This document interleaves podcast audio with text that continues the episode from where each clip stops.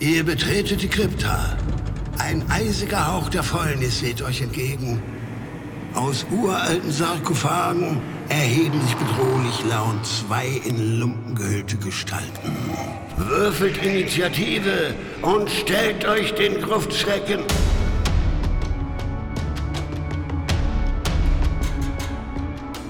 Gruftschrecken, der deutschsprachige Oldschool-Rollenspiel-Podcast.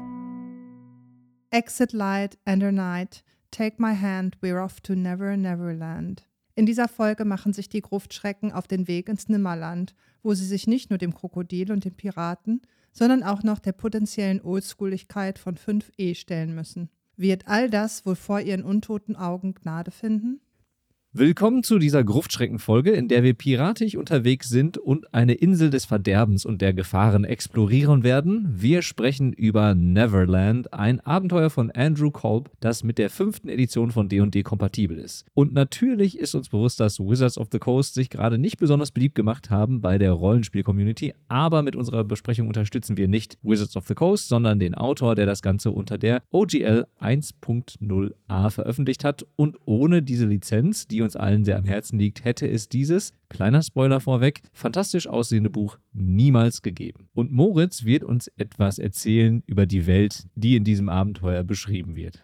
Ja, das Gute ist, das kann ich eigentlich kaum. Das erste Kapitel heißt The World, aber meine Peter Pan und Nimmerland-Erfahrungen sind, glaube ich, aus dem Disney-Film, den ich vermutlich 1953 im Ursprungsjahr im Kino gesehen habe, würde ich schätzen. Und ich habe Hook mal gesehen. Also damit seid ihr genauso gut vorbereitet wie ich. Allerdings bereitet dieses Buch euch relativ gut vor. Und ich finde es ganz schön, wie das aufgebaut ist. Und zwar verrät es uns einmal, dass wir Geschichten von Piraten, Meerjungfrauen und fliegenden Kindern erleben werden. Läuft. Dann finde ich es ganz schön, dass es genannt, welche Themen vorkommen. So ein bisschen wie eine Content Warning, aber auch nicht exakt so. Es geht nämlich um Zeit, um Erwachsenwerden, um Heimat und um Elternschaft.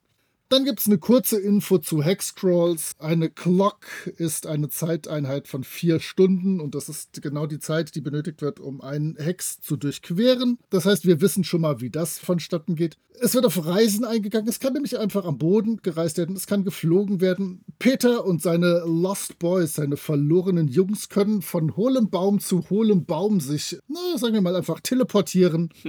Und die Meerjungfrauen können von Strudelbecken zu Strudelbecken strudeln. Dann gibt es zeitliche Routinen, auf denen wir unsere Kampagne aufbauen können. Es gibt nämlich einen 24-Stunden-Zyklus. Und da gibt es feste Regeln für die Bewegung des Krokodils. Das finde ich ganz cool, weil das Krokodil ist ja so, ja, nicht der Endgegner, aber so das, was man mal treffen möchte oder was man nicht treffen möchte, je nachdem. Und es gibt Regeln dafür, wie die Piraten sich bei Nacht bewegen und tagsüber liegen sie einfach in Verstecken rum. Dann kommt so ein bisschen Background. Es gibt Entertainment und zwar Hurling-Matches. An den Tagen dieser Hurling-Spiele, Kämpfe, Turniere herrscht einfach Friede. Das finde ich ganz schön. Da tut niemand einem anderen was. Es gibt Jahrmärkte, die von Gnomen ausgerichtet werden. Es gibt Piratenfeiern die, Zitat, klein, aber wild sind. Und es gibt monatlich im Amphitheater Meerjungfrauen oder Meermenschenkonzerte. Und ich kann einmal diesen Satz sagen, aber dazu später mehr, denn die kommen noch in einem anderen Teil von mir vor, in dem ich euch was über diese Konzerte erzähle. Dann gibt es Regeln für Erkundung, das Untersuchen von Gebieten, das Ausschlachten ausgeschalteter Gegner. Das ist doch immer eine gute Regel für etwas in einem Cyberpunk-Setting. Ah, ist gar kein Cyberpunk-Setting. Mist. Egal, ihr könnt trotzdem Gegner ausschlachten. Und lustig ist die Regel für Verfolgungsjagden, denn die geht mit Angreifen, Davonsprinten, Umgehen. Auch bekannt als Steinpapier, Schere, Access Bock in der Basisvariante. Und das finde ich eigentlich ganz schnuffig, wenn man Verfolgungsjagden mit Steinpapier, Schere ausspielt. Also, man merkt schon, das Ganze bringt einen gewissen Humor mit, aber wie ihr später feststellen werdet, auch eine knallharte Härte. Sagt man das? Knallharte Härte? Egal. Auf jeden Fall haben wir hier später Monster, die viele, viele, viele Trefferpunkte haben und extrem mächtig sind. Das schon mal direkt von mir als positive Sache. Ich habe mir hinten im Buch den kleinen Abschnitt über den Autor durchgelesen und der ist erst mit D&D 5 überhaupt zum Hobby gekommen und diese jungen Leute, ihr kennt ja, die haben immer ganz gute Ideen und der geht an D&D 5 und an das Nimmerland auf seine ganz eigene Art und Weise ran. Ich sag noch nicht, ob ich das gut oder grauenhaft finde, aber Wir haben uns dann The Cast angeguckt und uns ein bisschen alphabetisch durchgefräst durch die Personen und Gegner in dieser Welt. Starte du doch mal, was hast du zu bieten? Ja, wir haben uns fünf von diesen Personen oder Gegnern ausgesucht, die man hier treffen kann auf dieser Insel. Meine erste Wahl ist auf die Blumen gefallen und es handelt sich dabei nicht um die entsprechende Musiktruppe, sondern um blauhäutige Humanoide, die gerne in Gruppen attackieren und Boote und zur See fahrende Personen hassen. Hauen die auf Trommeln und spucken mit Tischtennisbällen? Wenigstens. Nein, leider Verdammt. nicht. Aber sie haben was anderes Schönes, zu dem ich jetzt noch kommen werde. Sie sind komplett verrückt, halten sich aber für etwas Besseres und schlafen mit dem Gesicht nach unten im Wasser, wodurch man sie leicht für Wasserleichen halten könnte. Sie haben allerhand Fähigkeiten, sodass sie sich zum Beispiel in Wasser verwandeln können, aber am besten gefällt mir ihre Reimattacke, denn sie rufen den GegnerInnen eine Zeile zu und wenn diese nicht reimend ergänzt wird, verursacht 3 wie 6 mentalen Schaden und paralysiert die jeweilige Person. Das passt meiner Meinung nach sehr schön ins Setting, also in dieses Peter Pan-mäßige Setting des Abenteuers. Und außerdem hat mir die Illustration, die mich sehr an einen im Wasser lebenden Nosferatu erinnert hat, gut gefallen. Mhm. Ja, ich habe mir selber die Buchstaben I bis W zugeschustert, sodass natürlich da Peter Pan da reinfällt. Fuchs, der ich bin. Und Peter Pan ist der erste Junge oder das ewige Kind. Die Charaktere und Gegner und Monster und alles Mögliche haben hier immer noch so Nebenbedeutungen oder einen zweiten Namen. Dieser Peter Pan hat 15 Trefferwürfel und fluffige 150 Trefferpunkte, ist also als Gegner durchaus nicht zu verachten. Und die Charaktere sind hier immer relativ interessant dargestellt. Da sind immer Persönlichkeitsmerkmale, Ideale, Verbindungen, Schwächen und andere Fähigkeiten, sodass man da wirklich gut was mitnehmen kann. Und bei Peter Pan fand ich das sehr interessant. Hier ist er nämlich nicht uneingeschränkt der gute Junge, sondern es wird angemerkt, wie fragwürdig es ist, dass er immer wieder Kinder auf die Insel bringt und was ja meistens nicht zum Wohl dieser Kinder ist. Und es ist wunderbar beschrieben, dass er gleichzeitig abenteuerlustig ist und zur gleichen Zeit auch ein schlechtes Gedächtnis hat, weshalb er selten aus Fehlern lernt. Das fand ich sehr schön. Das kann man dann natürlich im Rollenspiel sehr schön einbauen. Und er ist quasi unsterblich. Wird er getötet, taucht er nach ein bis sechs Tagen wieder auf. Es sei denn, sein wahrer Name würde gegen ihn verwendet. Peter Pan. Sehr schön. Ich habe gleich noch das Gegenstück zu Peter Pan. Vorher habe ich mir als nächstes aber einen wahren Giganten ausgewählt und zwar das gigantische Krokodil, dessen Kopf alleine 45 Meter groß ist. Dieser Dämon möchte gerne das Ende von Captain Hook erleben, den großen weißen Vogel fressen und er tickt merkwürdigerweise wie eine große Uhr. Das Krokodil will aber auch gerne die Insel und deren EinwohnerInnen schützen,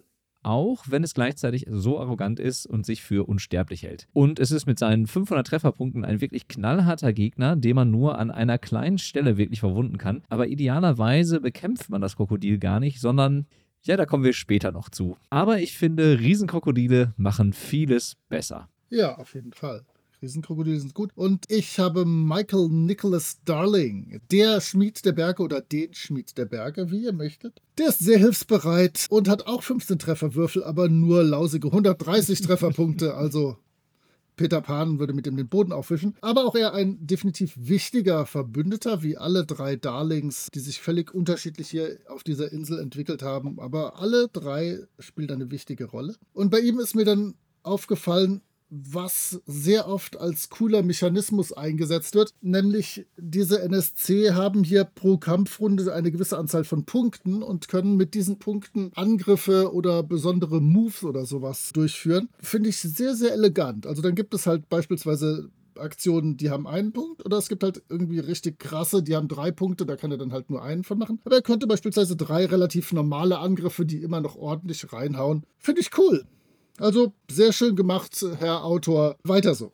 Ja, ich mache mal weiter mit einem Monster in Anführungsstrichen. Ich sagte ja schon bei unserer Besprechung von Paddy Gordons, dass ich Spinnen liebe und Father Longlegs sind riesenhafte Spinnen. Im Deutschen würde man dazu Weberknechte sagen. Ich glaube in Berlin und im Raum Berlin sagt man dazu Opa Langbein. Diese Spinnen leben auf jeden Fall in den Bergen Leverlands und sind eigentlich ziemlich intelligent und friedfertig. Und aus den abgebrochenen Teilen ihrer Beine kann man super Pfeilspitzen herstellen ein kleines, nettes Monster, das mir ganz gut gefällt und das man vielleicht leicht für ein Monster hält, obwohl es gar nicht unbedingt böse gesinnt sein muss. Hat mir gut gefallen. Ich muss direkt eine Anekdote dazu raushauen und dann mit meinen Spinnen weitermachen. Meine Tochter hat, als sie klein war, immer Huberknecht gesagt zu diesen langbeinigen Spinnen. Und ich habe sehr lange gebraucht, bis ich verstanden habe, wo das herkam, denn ich habe natürlich Weberknecht gesagt. Aber ihre Oma und Leute in dieser Region nennen die Hubeiner, also Hochbeiner. Ah. Und dann hat die Hubeiner und Weberknecht zusammengebaut und immer Huberknecht gesagt. Die heißen also bei uns auch heute noch viele Jahre später Huberknechte. Also Hubeiner, wieder was gelernt für heute. Ich habe mir tatsächlich auch Spinnen ausgesucht, denn es gibt fünf verschiedene Arten, die mit den Piraten verbündet sind, da die Piraten ihnen versprochen haben, für sie die Vögel auszurotten und deren Verbündete, welche die natürlichen Feinde der Spinnen sind. Es gibt Kamelspinnen, Sandspinnen, Stachelspinnen, Speispinnen und Falltürspinnen, die allesamt sehr, sehr schön illustriert sind. Vor allem die Falltürspinnen sind so unglaublich voluminös. Die können jede Falltür für dich zustellen, dann kriegst du die von unten nicht mehr auf. Und alle diese Spinnenarten sind relativ stark. Beispielsweise die Kamelspinnen haben satte 10 Trefferwürfel und 100 Trefferpunkte. Die haben alle so ihren eigenen Bereich. Kamelspinnen sind für Chaos und Zerstörung zuständig. Sandspinnen für Buddel und Bauen. Stachelspinnen sind für die Muskeln und für die Verteidigung zuständig. Die Speispinnen für Diplomatie und Strategie. Und die Falltürspinnen, obwohl sie eher moppelig gebaut sind für Heimlichkeit und Ausbreitung. Und das gefällt mir einfach gut, weil da kann ich mir vorstellen, wie diese Spinnen so grob denken, ein bisschen Hive-Mind-mäßig und wie ich die im Spiel einsetzen kann. Sehr stark eingesetzt. Klasse.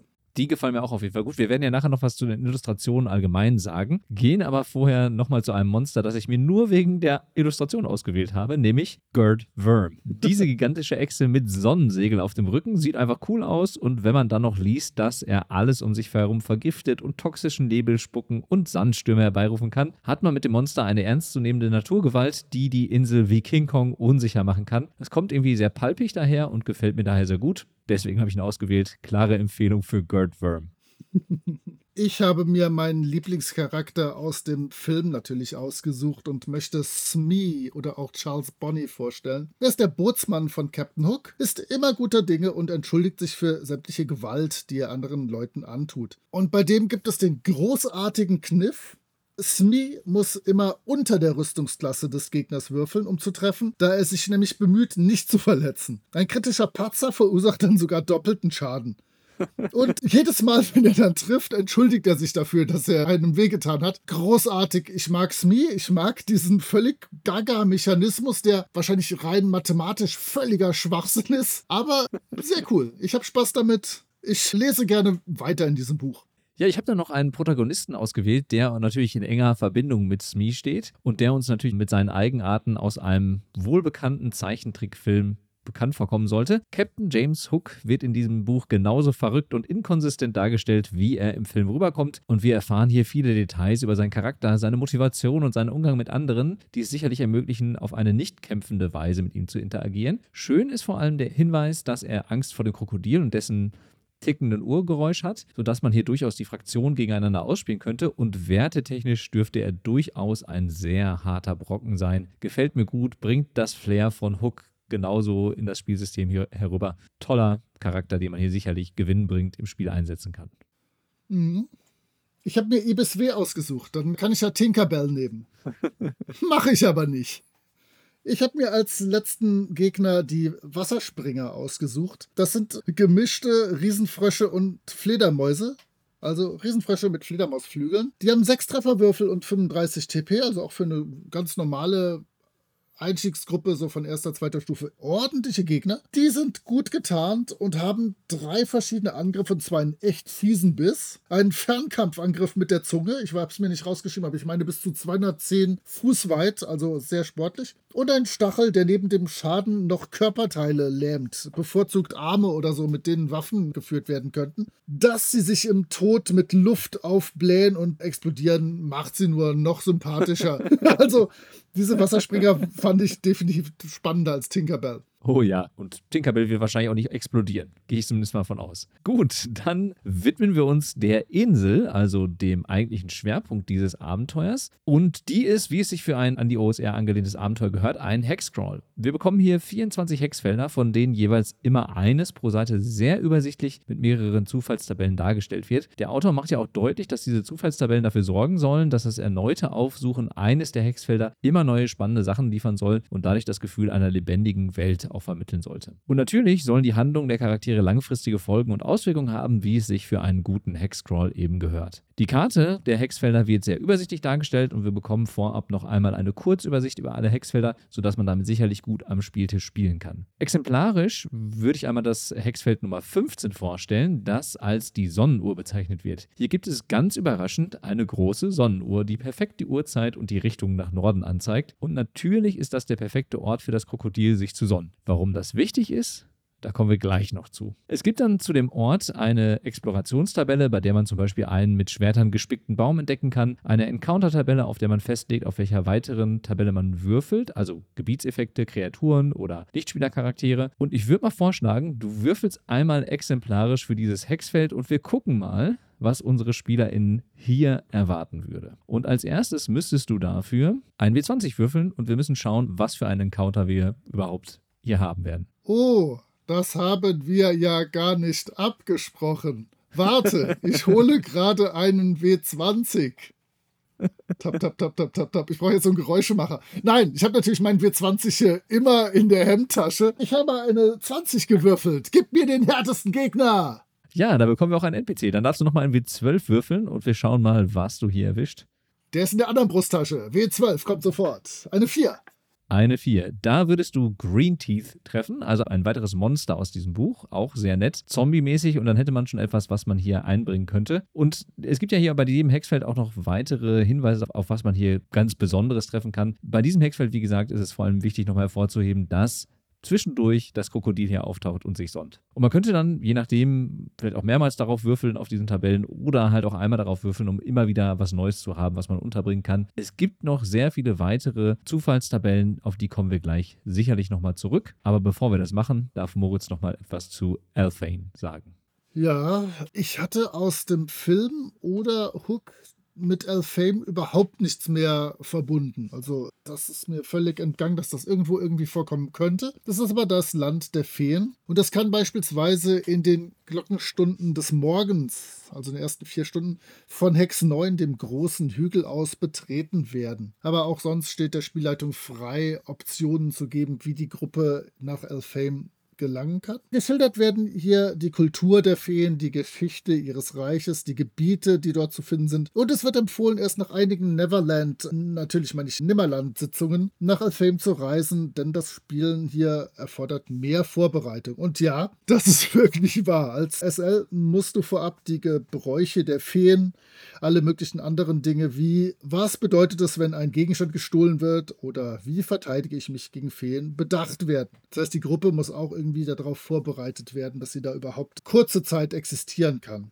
Auch muss ich drauf haben, was genau es mit den gestohlenen Menschenkindern auf sich hat, denn Feen lieben es, diese schnuffligen, kleinen, weichen Menschenkinder großzuziehen. Und so gibt es Wechselwesen, die Elfheim verlassen können, um Kleinkinder zu rauben alles irgendwie ein bisschen unerfreulich. Und ich überlege gerade, ob wir nicht vorher ein Content Warning hätten einbauen sollen. Denn diese ganzen Peter Pan-Sachen sind ja irgendwie schnuffig, aber haben auch immer so einen leicht düsteren Hintergrund. Viele der Kinder werden dann im Laufe der Zeit immer feenähnlicher, aber einige sind zu aufmüpfig oder zu widerstandsfähig und werden zu verlorenen Jungen, die dann gemeinsam mit Peter Pan die Insel durchstreifen.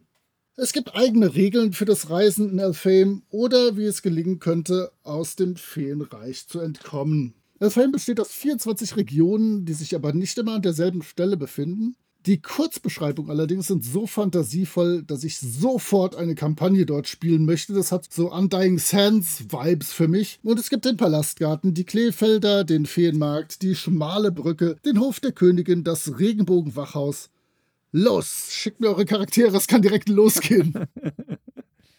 Ja, wenn wir über diese düsteren Feenwesen sprechen, hat es ein bisschen was von Dolmenwood mhm. oder geht so ein bisschen in die Richtung. Oder weitere Abenteuer, die so ein bisschen sich im OSI-Bereich befinden. Ich finde das auch ganz interessant. Kann man ja mal so auch solche Dinge im Auge behalten. Gut, dann haben wir uns noch ein Kapitel angeschaut, das heißt Resources. Und da geht es allerdings eigentlich um kleinere Locations, also um Orte, an die die Charaktere geraten können. Und mein erster Ort und jetzt kann ich endlich diesen Spoiler von vorhin auflösen, ist das Krokodil. Denn das Krokodil ist nicht nur ein Monster, nein, es ist auch noch ein Dungeon. Und wie cool ist das denn bitte? Wenn man es beim Sonnenbaden erwischt, wir haben ja gerade bei Hexfeld Nummer 15 darüber gesprochen, dann kann man durch seine Nasenlöcher oder seinen Mund in das Krokodil gelangen, es erforschen und ja auch durch den Hinterausgang verlassen. Und man kann durch den Körper dieses Krokodils wandern und das Krokodil reagiert dann auf das, was die Charaktere in ihm triggern. Wenn sie zum Beispiel seine Ohren stören, schüttelt es den Kopf und wirft die Charaktere durch die Gegend. Jeder Raum passt quasi zu den entsprechenden Organen und hat nette Ideen, sodass man zum Beispiel im Magen herausfinden kann, dass das Krokodil besonders gerne Piraten frisst und man hier gegen Schleime und Schlicke aller Art kämpfen kann. Das Problem ist nur, warum sollten die Charaktere das tun?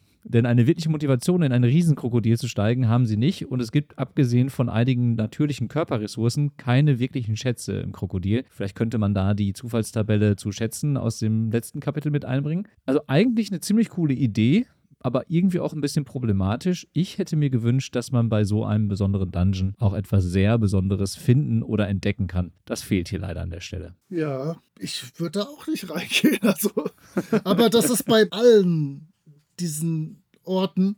Das sind eigentlich wirklich alles keine, wo man unbedingt hingehen möchte. Ja. Außer natürlich, ich komme jetzt zu meiner Bucht der Meermenschen und dem Amphitheater. Da könnte ich mir glatt vorstellen, mich ins Publikum zu setzen und mir das alles anzuschauen. Und da gibt es hier eine nette Karte mit diesem Amphitheater. Es gibt eine Bühne, eine Tribüne, die so in drei Teile geteilt ist. In der Bühne sind drei Wasserfälle, die dort runterstürzen. Links und rechts der Bühne sind zwei äußere Wasserfälle, die dort runterstürzen. Und links und rechts der Bühne sind zwei Kontrollfelsen, was auch immer diese Kontrollfelsen machen können. Und ich glaube, das ist so wie bei Konzerten Front of House, also so der Mischerturm, wo die Technik äh, kontrolliert wird. Dann werden zwei wunderschöne Auftritte geschildert und zwar eine Nacht mit Volta, wo dann wirklich genau beschrieben wird, wie es alles dunkel wird und dann die Stimme ertönt und so. Und Beleuchtung von Seesternen unter dem Wasser und das volle Programm. Und dann gibt es so eine Art Matinee mit Familienaufführung. Auch die wird genau beschrieben. Sehr, sehr, sehr cool. Und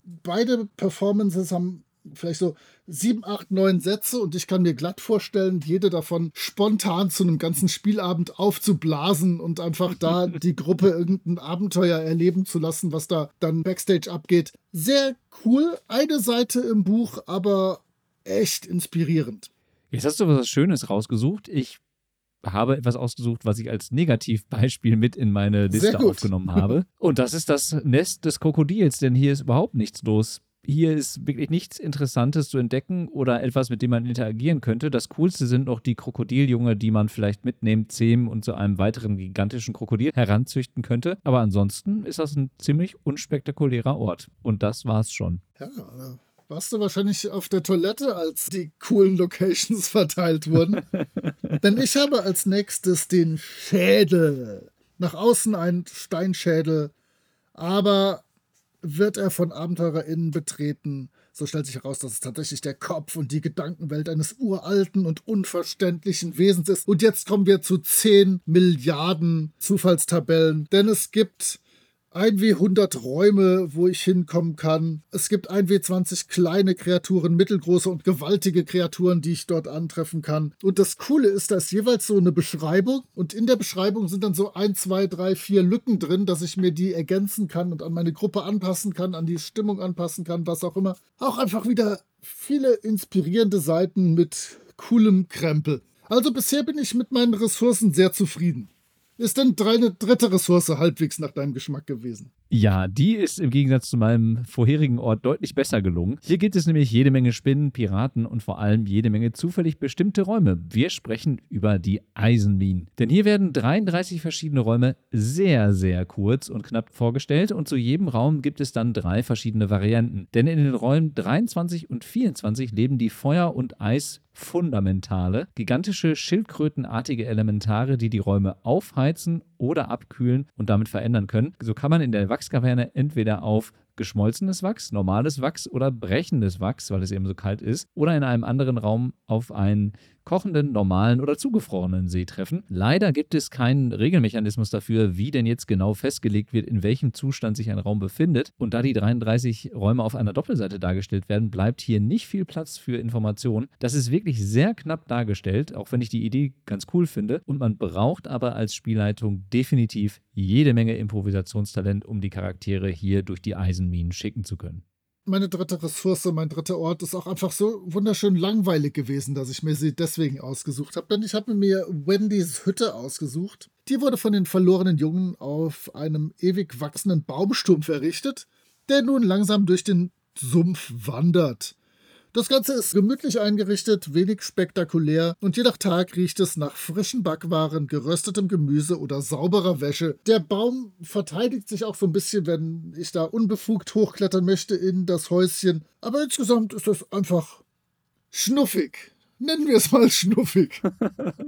Ja, und das passt ja auch ganz gut zu dem Setting. Dann werfen wir noch einen Blick auf die Zufallstabellen. Und in diesem Kapitel gibt es gefühlt Zufallstabellen für alles, was man sich vorstellen kann. Also für zufällig bestimmte Abenteuer, vorher festgelegte Abenteuer, Tiere, Kreaturen, Feenhandel, Feentricks, Lich Wards, Orte, Beute, Fallen der Lost Boys, Materialien, Spiele der Meerjungfrauen, Fallen in den Bergen, NPCs, Objekte, Piraten und Spinnenfallen, Plothooks, Gerüchte, die Effekte des gefallenen Sterns auf die Magie, Trinkets und Trophies, wandelnde Personen und, und, und, und, und. Besonders gefallen mir die Wandering Strangers, die immer ein bisschen Rollenspielpotenzial mitbringen, die unglaublich lange Gerüchtetabelle und die netten kurzen Abenteuerideen. Aber auch hier gilt, was ich schon zuvor gesagt habe, alle Ideen werden zwar sehr übersichtlich, aber auch sehr kurz und knapp dargestellt. Ein sehr gutes Kapitel, was von sehr viel Kreativität zeugt, die Spielleitung stark inspirieren, aber auch durchaus vor eine Herausforderung stellen kann.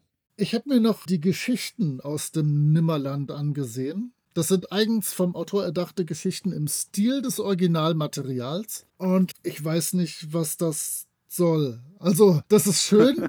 Das war süß zu lesen. Es gibt die Geschichten Toodles, A Day at the Beach, Tinkerbell and the Spider, The Man on the Hill, Smee's Secret, Hook Rolls Up a Plan, The Painting und Wendy's House. Und Wendy's Haus beispielsweise, da kehrt sie in ihr Haus zurück und alles ist viel größer als zuvor. Sie überlegt, wenn es so weitergeht, dann ist das Haus schnell so groß wie die ganze Insel und Wendy hat keine Lust, gemeinsam mit Tigern und Bären zu wohnen. Deswegen überlegt sie, wie das Wachstum zu stoppen sein könnte und sie lauscht das junge Holz hinein. Dieses junge Holz ist eben jung und weiß noch nicht, wo sein Platz im Leben ist, wo es hin soll, wo es hinwachsen soll. Deswegen geht sie raus und teilt ihrem Haus mit fester Stimme mit, dass es jetzt mal endlich erwachsen werden soll.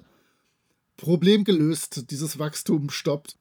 Süße Geschichte, aber ich kann mir keine Abenteurerinnengruppe vorstellen, denen ich diese Geschichte irgendwie vortragen wollen würde. Das wäre mir dann doch ein Ticken zu cheesy, aber vielleicht für mich in der Vorbereitung ganz nett, um mich auf diese Welt einzustellen, die irgendwo zwischen süß und leicht bösartig im Hintergrund ist. Könnte es dienen, aber merkwürdig, merkwürdig. Für mich sind es ein bisschen verschenkte Seiten, aber es muss ja nicht alles perfekt sein an einem Buch. Dann haben wir am Schluss noch so 10, 12 Seiten, wo ein bisschen was zum Autor steht, wo er Leuten dankt, wo ich so ein Sketchbook habe, wo Konzeptzeichnungen aus dem Buch sind, wo man sieht, wie sich das entwickelt hat. Es gibt jede Menge Illustrationen, wie das Cover hätte aussehen können oder hätte aussehen sollen. Und dann kann ich schauen, oh, es hat sich entwickelt und es hat jetzt die letzte dieser Optionen gewählt. Es gibt am Schluss noch ein paar vorgefertigte Charaktere, wo ich dann wirklich nur noch den Charakternamen eintragen muss und loslegen kann. Und dann ist das Buch auch schon mit einer ausklappbaren Hexkarte natürlich zu Ende. Wenn du schon die Karte erwähnst, können wir dann mal einen Blick werfen auf die Illustration und das Layout. Ich sag's direkt vorweg, dieses Buch ist eines der schönsten Rollenspielbücher, die ich kenne. Angefangen bei dem grün-goldenen Umschlag, den wunderschönen an Mike Mignola erinnernden Illustrationen, dem aufgeräumten grün-weißen Layout, den schicken Karten und den Beispielcharakteren. Also rein optisch bekommen wir hier einiges geboten, sodass ich immer wieder Lust habe, darin zu blättern und neue Dinge zu entdecken. Also rein vom Design her holt mich dieses Buch total ab. Es ist sehr übersichtlich gelayoutet, das habe ich ja gerade schon erwähnt. Was vielleicht ein Nachteil davon sein könnte, darauf können wir ja gleich nochmal im Fazit zu sprechen kommen, aber rein optisch mag ich es sehr. Ja, ich weiß nicht, ob es zu Illus und Layout passt, aber der Umschlag fühlt sich auch unglaublich gut an. ja, ich möchte stimmt. einfach nur mit ihm im Bett liegen und ihn streicheln. Außerdem, wenn du mal auf Seite 25 blätterst, diese Gnome, die dort gezeichnet sind, haben so etwas von den sieben Zwergen und urdeutscher Gemütlichkeit, dass man auch sie einfach lieben muss. Während direkt auf der anderen Seite der Giant Mantis auch irgendwo zwischen schön und bösartig äh, liegt. Ja, das Ding sieht großartig aus und ich war zu faul nachzusehen, aber ich fürchte, der Andrew Kolb hat auch die Illustrationen wieder selber gemacht und gehört zu diesen Leuten, die alles können, oder? Ich habe vor unserer Aufnahme noch einmal nachgeguckt. Da steht Written and Illustrated by Andrew Kolb vorne drauf. Also Genau das, ja. ja, dann schreiben wir ihm wenigstens an, dass er bei den Texten teilweise hätte etwas sauberer arbeiten können und etwas mehr dazu schreiben, aber ich kann da nicht viel meckern. Das ist schon insgesamt ein ziemlich stabiles Gerät, was ich gerne im Regal stehen habe. Das klingt ja schon sehr nach Fazit. Ich lege gerne los. Derjenige, der es aussucht, muss es ja zuerst fazitieren, wie auch immer man das nennt. Verzitarisieren heißt das offiziell. Das tue ich jetzt und insgesamt gefällt mir Neverland sehr gut, aber es hat definitiv einen hohen Herausforderungsgrad für Spielleitung, denn durch die vielen, vielen Tabellen und Informationen verlangt es von der Spielleitung sehr viel Improvisationstalent und man muss sich natürlich auch auf einen Hexcrawl einlassen und die damit verbundene Zufälligkeit. Und wenn man das kann und möchte, bekommt man hier ein wirklich schönes Produkt. Man muss sich aber auch fragen, ob man Lust hat, in einer Disney-Geschichte zu spielen, die ist hier zwar entfremdet, aber durchaus noch erkennbar. Und ich glaube, man muss sich vorher auch überlegen, ob man daran Spaß hat und welche Hürden das mit sich bringen könnte. Aber Neverland ist ein unglaublich kreatives, tolles und wunderschön aussehendes Buch, für das ich eine klare Empfehlung aussprechen möchte an dieser Stelle. Hm, Ja, ich weiß auch noch nicht, warum Disney die nicht bis auf die Unterhose verklagt haben, den Typ. Bisher scheint er da unter dem Radar geflogen zu sein. Denn sogar die Namen und so sind ja alle komplett verwendet worden. Ja. Oder vielleicht ist die literarische Vorlage so alt, dass die schon in der Public Domain ist. Vermutlich wird es das sein. Und der hat ja auch keine Disney-ähnlichen Illustrationen verwendet, sondern wirklich alles selber illustriert. Ich hasse ihn. ich würde sogar das noch positiver sehen als du, denn nachdem ich ja viel an Dying Sands geleitet habe, wo wirklich nur drei Stichwörter stehen für einen Hex, ist das hier natürlich ein Füllhorn an zusätzlichen Informationen, aber es ist ganz sicher nichts für unerfahrene Spielleitungen und ich finde das von dem Andrew Cobb, der selber noch nicht lange bei der Truppe ist, echt heftig, das so abzuliefern. Also zum einen, dass der so etwas Spektakuläres erschafft, zum anderen, dass er irgendwelchen Leuten, die vielleicht das auch noch nicht so lange machen, zutraut, damit was zu spielen. Denn das ist wirklich nicht einfach. Und auch ich wüsste nicht, ob ich diese, ja, Feen, Insel, Piratengeschichte so richtig leiten können würde, wie ich es wollte. Aber ich würde das glatt unter einer exzellenten Spielleitung spielen wollen. Das äh, definitiv. Da wäre ich auch sofort dabei. Dann haben wir die Besprechung dieses, in Anführungsstrichen, naja, sagen wir mal an die OSR angelehnten Produktes beendet und können noch einen kleinen Spoiler für unsere nächste Folge geben. Ich würde dafür gerne den Refrain eines Popsongs zitieren und sage nur, wann kommt die Flut? Und damit verabschieden wir uns und hören uns beim nächsten Mal. Macht's gut. Ciao. Tschüss.